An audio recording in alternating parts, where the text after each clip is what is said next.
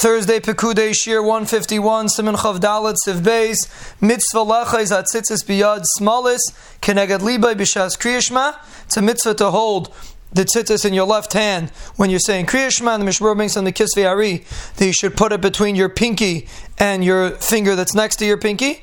And when you reach Parshas tzitzis, you should hold it also in your right hand and look at them and hold it until you read Naaman, until you reach Naaman and Achamadim La'ad, and then kiss the tzitzis and let them go. And so many people have the minig to kiss the tzitzis when they're saying uh, when they're saying the word tzitzis. Many people have the minig. The Vilna Gaon did not have such a minig. And many can say that the minig is to kiss it when you're saying a re'isa ma'isai, and uh, every person should do what his minig is.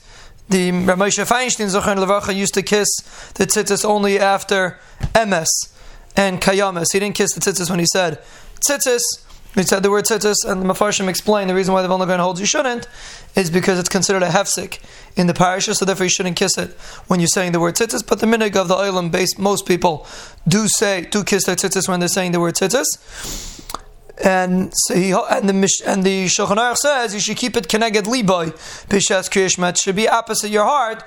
Remez ladavar remez for this that it should be that the words should be on your heart and therefore the lave is on the left.